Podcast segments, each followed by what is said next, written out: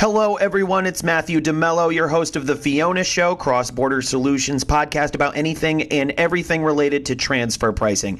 In this podcast, The Fiona Show, hot off the press, our weekly news spinoff, I'll be tackling what else transfer pricing in the news. Yes, transfer pricing does make news. See for yourself. Here's what's hot off the press right now.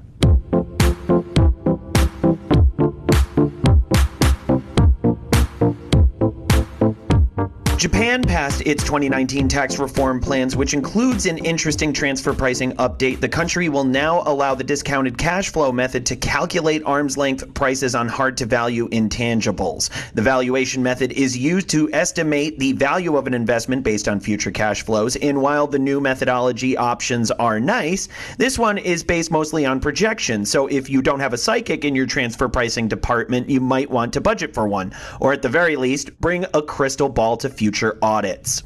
Like necklines, we prefer tax rates to plunge, and that's why we love Italy this week. The country plans to set its individual tax rates at 15 and 20%.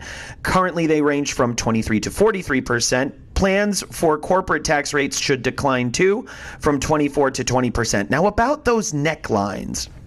Hong Kong's been busy since the beginning of the month. Hong Kong's Inland Revenue Department has not signed one, not two, but three country by country report agreements. Now, if you're doing business in Hong Kong and Italy or Austria or Mexico and file in Hong Kong, you're only on the hook for one CBC report. Indeed, the territory seems a little promiscuous with the contract signing lately. Hopefully, the former British colony at least got dinner out of it. Well, the U.S. is not so happy with France. On April 10th, the French National Assembly passed the digital service tax, a unilateral 3% tax on annual France revenue for companies that bring in more than 750 million euros and do not have a physical presence in France but do profit from French citizens. If the French Senate passes the tax, still to be determined.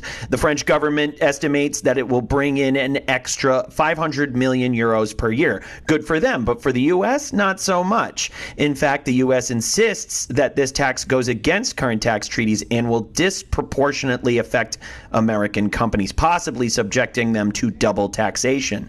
The U.S. is dead set on a global response to digital business and has urged France and other countries considering the digital service tax to hold off until the OECD OECD comes through with a recommendation. Of course, the organization doesn't exactly move at lightning speed, more like molasses. No quicksand, no molasses in quicksand. So France says, we, for now, will Freedom Fries make a comeback? Stay tuned.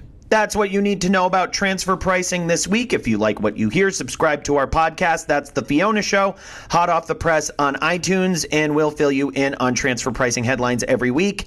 And don't forget to check out our anchor podcast, The Fiona Show, which lets you earn CPE credits, hear from experts, and also meet Fiona, cross border solutions AI genius who knows everything, and I mean everything there is to know about transfer pricing. Trust me, she's impressive. Until next time, everyone, this is Matt DeMello Saying check back here next week for transfer pricing headlines and make sure you're not in any of them.